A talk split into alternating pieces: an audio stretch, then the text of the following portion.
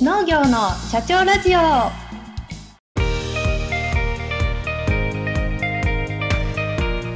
この番組は全国で農業の経営をしている方々に農業経営にまつわるあれこれを聞いてみようという番組です。農作業をしながら、家事をしながら、シチュエーションに合わせて聞いてくださいね。この番組は日本農業法人協会の制作でお送りします。素人集団が絶品のフルーツトマト作り。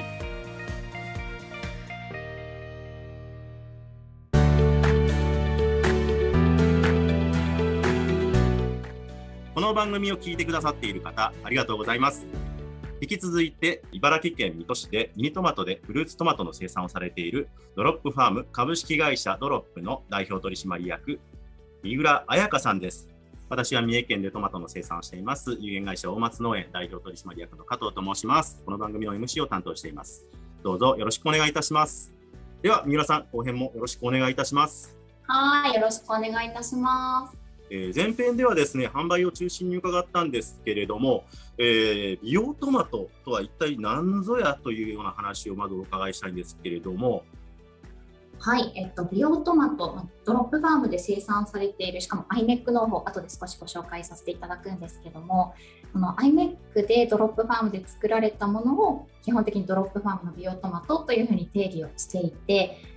栄養分析を毎回土耕で作った通常のミニトマトと、アイメックでうちで作ったトマトを同時に栄養分析に出してるんですね。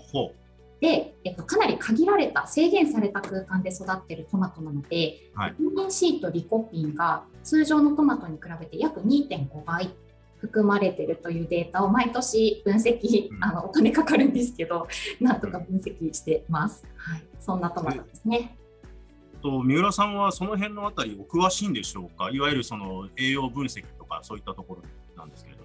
はい、私短大が栄養学の短大を出ておりまして、栄養士の資格を持っていることもあって、はい、そこも活かせたらいいなと思って分析センターと連携を取ってやっております。なるほど、事前にそういった知見があったからこそできたことなんですね。ではですね、先ほどアイメック農法とおっしゃいましたけれども、これどんな栽培方法なんでしょうか。はい、これなんて言ったら分かりやすいかがすごい難しいんですけど、まずサランラップみたいなフィルムシートの上にトマトを植えるっていう農法で、今JAXA が宇宙で作物を作るための実験とかにもそのフィルムが使われてるっていう、もうどこでも農業ができて、砂漠でもこのフィルムと水さえあれば作物ができるみたいなのです。だから新規収納でもこれだったらできるというような考えに至ったんでしょうか。そうですね、フィルムに植えるってことは根っこが見えるじゃないですか。はい、人間でいう内臓が見えてるのと同じなんですよ。なので病気も発見しやすいし、今どんな気持ちなんだろうみたいなのも根っこちらって見せてもらえれば、なんとなくこう想像がつくみたいな。これアイメックを知られたのはどういうきっかけだったんでしょうか。これたまたまテレビで見たのがきっかけなテレビでそうなんです。テレビで見て、アイメックで甘いトマトができる、しかも1年目から美味しいのができるみたいなのを見て、そうなんだ、じゃあ売れるじゃんって思って選んだんですけど、そんな甘くないですけどね、実際は。なるほどね、テレビがきっかけだったんですね。そうです。はい、ちょっと驚きましたね、それはやはりテレビの影響力とはすごいもので、でもそれを具現化されているドロップさんは、すごいなと思います。これですね、ドロップファームさんでは見える化をかなり推進されているという話なんですが、何をどう見える化していらっしゃるんでしょうか。溶液の数値もそうですし、根っこが見えるっていうこともそうですし、あと環境制御で、環境もすべて携帯でリモートで見て、しかも遠隔操作もできるっていう形になっていて、見える化されると自分が全部やらなくてよくなるんですよね。初年度は私一人でもうとにかく栽培も何もかも全部やってってやってたんですけども、やっとこう見える化できるツールが集まってきたことによって、人に任せることができるようになってきたんです。でそれと同時に拡大もできてきたので、今回の拡大で実は後ろの森3ヘクタールを購入したんですね。ちょっと待ってください。今何て言いました？ 3ヘクタールを購入って私聞こえたんですけれども。そうですね。3ヘクタール森買っちゃいましたね。ごめんなさいね。何のために？でもやっぱりハウスが人に任せられるっていうことに可能性を見出したので、はい、森をしっかりこう年ごとに開拓していけば拡大も可能だなと思って購入しました。あとはですね、3ヘクタール買ったってさらっとおっしゃったのもびっくりしましたけれども、いわゆる土地を買うっていうことはですね、私これちょっと自分の中でも経験あるんですけれども、非常に難しい問題で、日本ではその地権者の力といいますか、権利といいますか、法律に守られている部分ですごく大きくてですね、嫌な話になりますけれども、ごねたもん勝ちみたいなところもあるんですよね。それを3ヘクタール買えたといいますか、どういうきっかけで、そういった土地をお買いになられたんでしょうか。やはり新規就農で、私も東京からこの茨城の土地に引っ越してきてるんですけども、はい、就農するって決めて引っ越してくる前にまず Google マップでご近所さんにどういう人がいるのかとか、あと法務局に行けばどういう人がこの土地を持ってるのかっていうのが調べられるんですよね。でそれをある程度把握した上で、すごく挨拶回りとかも当初からしてましたし、はい、コミュニケーションもなるべく取って。新しい人が来て農業をやるってやっぱり受け入れられづらいところもあると思う。そうですよね。田舎であれば、農業大概田舎でやると思うんですけれども、なおさらそうですもんね。はい、なのでまず人として信用していただくっていうことから始めました。その3ヘクタールの地権者の方とはどういったお話をされたんでしょうか。そうですね。でも特別なお話はしてなくって、トマトができたら、毎年お持ちして、今年もおかげさまで近隣の土地でできましたのでっていう話をしている中で、やはりヒアリングの姿勢っていうのが信用していただくにはすごく大事なので、どうですかって、息子さんとかいらっしゃるんですかみたいな話をする中で、いやいるんだけどね、実はその後ろの森あるじゃないみたいなお話をやっぱいただくんですよね。で、そこもどうやって相続しようか悩んでるんだみたいなお話とかもいただいてる中で、それって私たちがもし会社として大きくなった場合に売っていただくこととかって可能だったりしますかっていうのは毎年アプローチはしていましたね。じ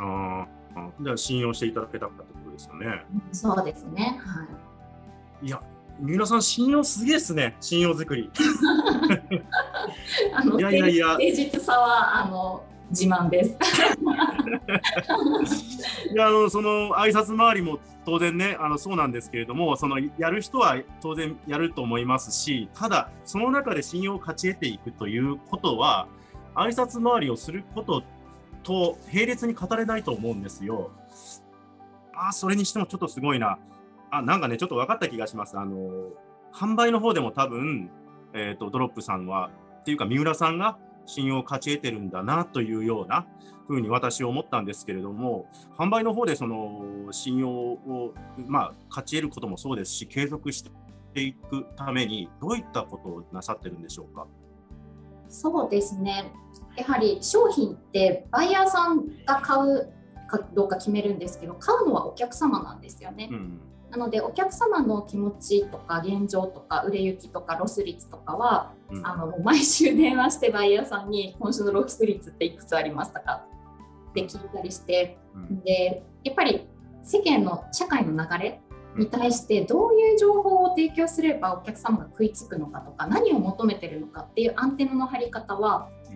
比較的私は広い方かなと思ってるんですけども、それに対して今刺さるものをツールとして提供していくっていう作業はしてますね。ご自分の長所をしっかり認知されてて、その長所を 100% 生かすことをなさってるんだなって私はつくづく感心したんですけどね。というのはですね、ちょっとこれも自分の話で恐縮なんですけれども、2週間ほど前にですね、弊社の方にお電話いただきまして、消費者の方だったんですけれども、弊社の商品を手に取っていただいて、で、買うか買わないか悩んだと。というのは、農薬使ってますかというような話で、大概のトマトは農薬使ってますんで、そうですよ、使ってますよと、無農薬のトマトもありますけど、弊社では使ってますよというような話をさせていただいた中で、いろいろ農薬のことをお聞きになられた。で、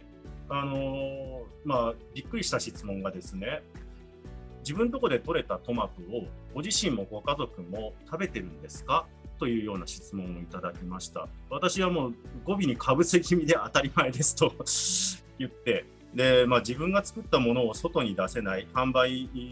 自分が作って食べられないものを外に出すわけがないじゃないですかというようなことをお伝えしたんですけれども、やはり消費者の方と生産者の感覚ってやっぱり一般的に、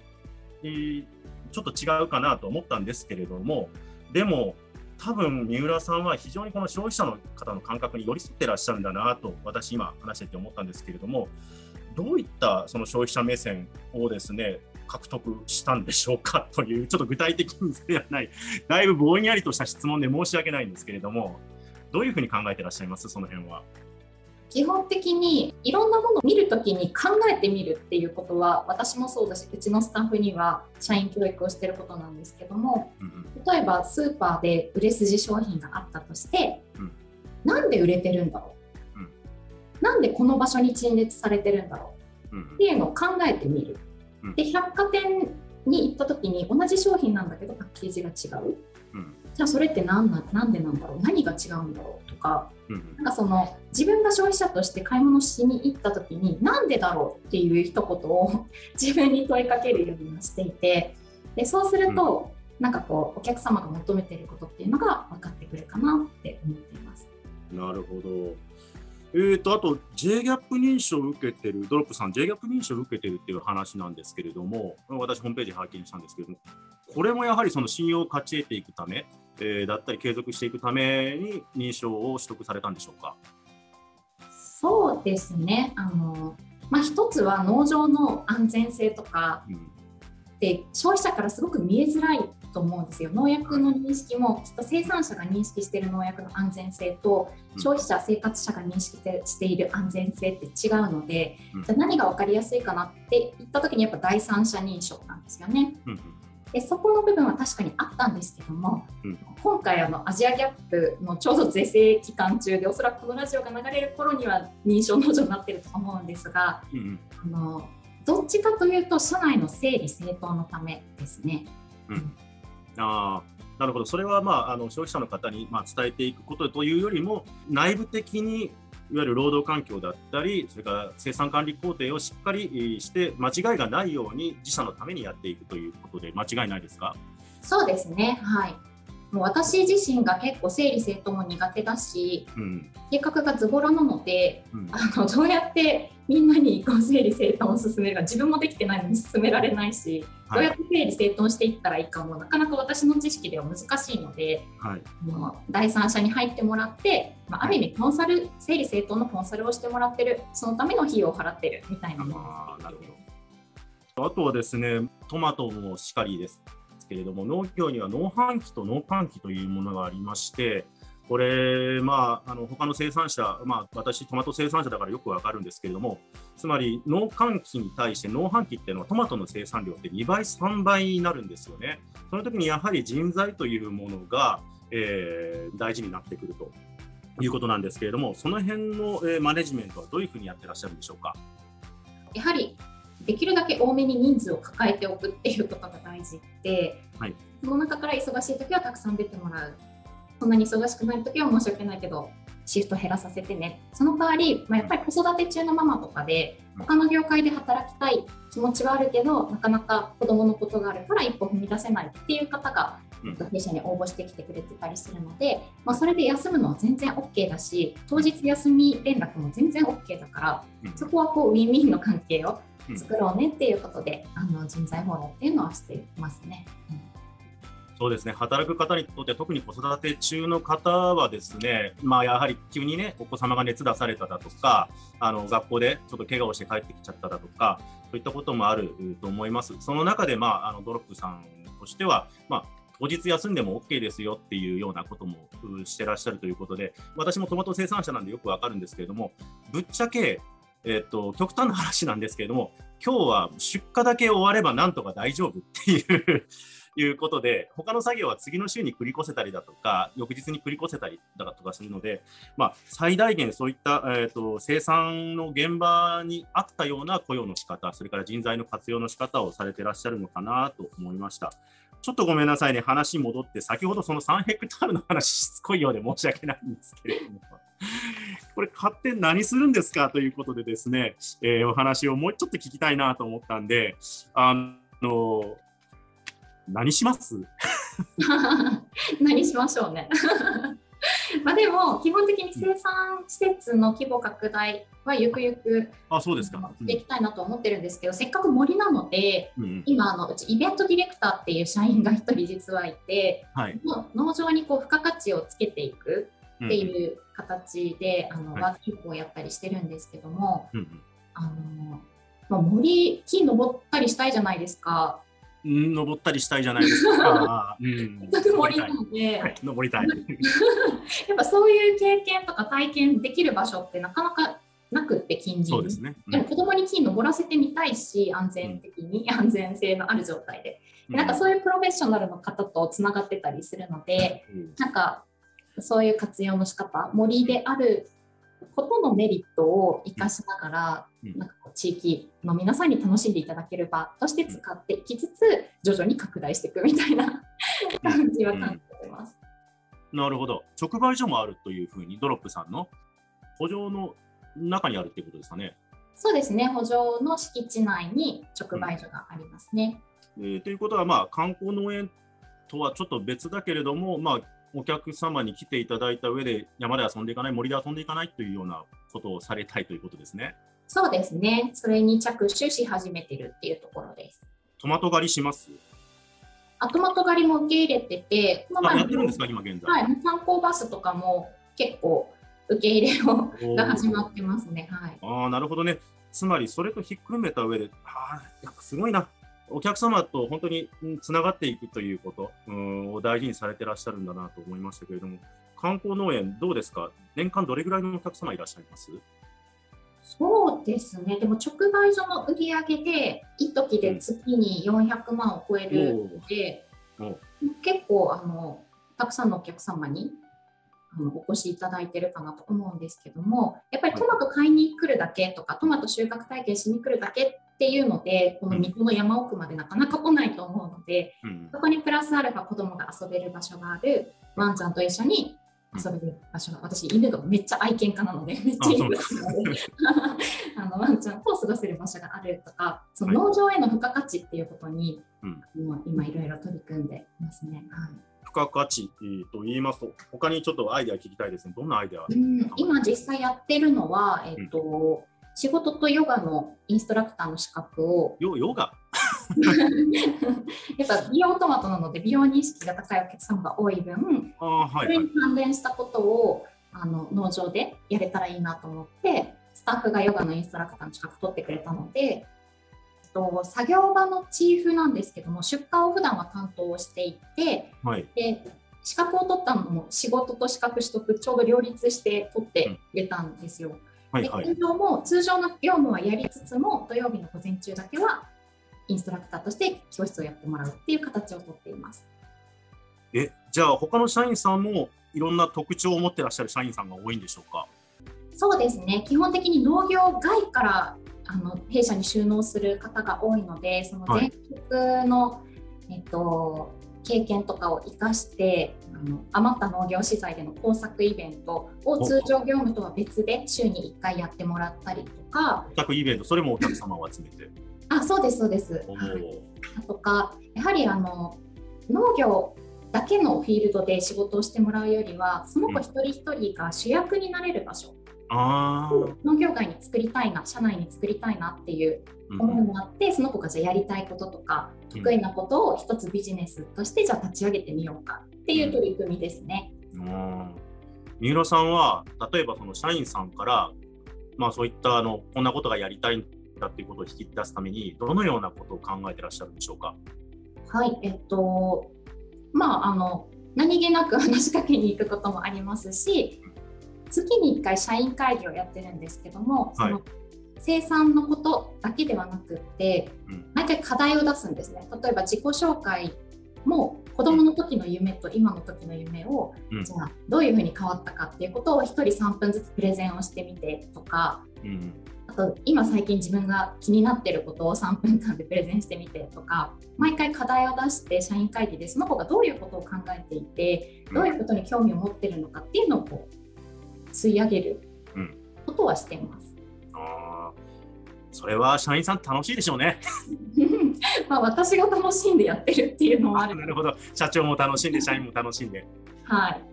そうですね。一人一人が主役になれるっていうのは本当に素晴らしい考え方だと思いました。もっともっと聞きたいですね。アイデアどんどん聞かせていただきたいんですけれども、また新しいことを思いついたらぜひともこの番組に出演していただいて、また新しくこんなことやってるんですけどねっていう話聞かせていただきたいんですけれども、さてですね、最後にお聞きしたいことがございます。三浦さん、農業の社長、経営の極意とは？ 1%、2% にこだわる。私の場合はとにかく 1%、2% にこだわるっていうことが就農当時からずっとぶれない軸としてありまして、この 1%、2% こだわるって光合成もそうですし生産でいうと光合成 1%、2% もそうだし、箱に貼るブランドシールが直角かどうかの 1%、2% もそうですし、お金の受け渡し、電話の受け答え、売り場の作り方、どれだけこう自分が持っている資源の中で 1%、2% こだわりきれるかっていうことが、結局最後には選ばれるか選ばれないかって、その 1%、2% で決まるんですよね。はい、でそこをどれだけ追求できるかっていうことをテーマに、私だけじゃなくてスタッフみんなで成長できた要素はそこなのかなっていうふうに思っています。どうもありがとうございました。はい、ありがとうございました。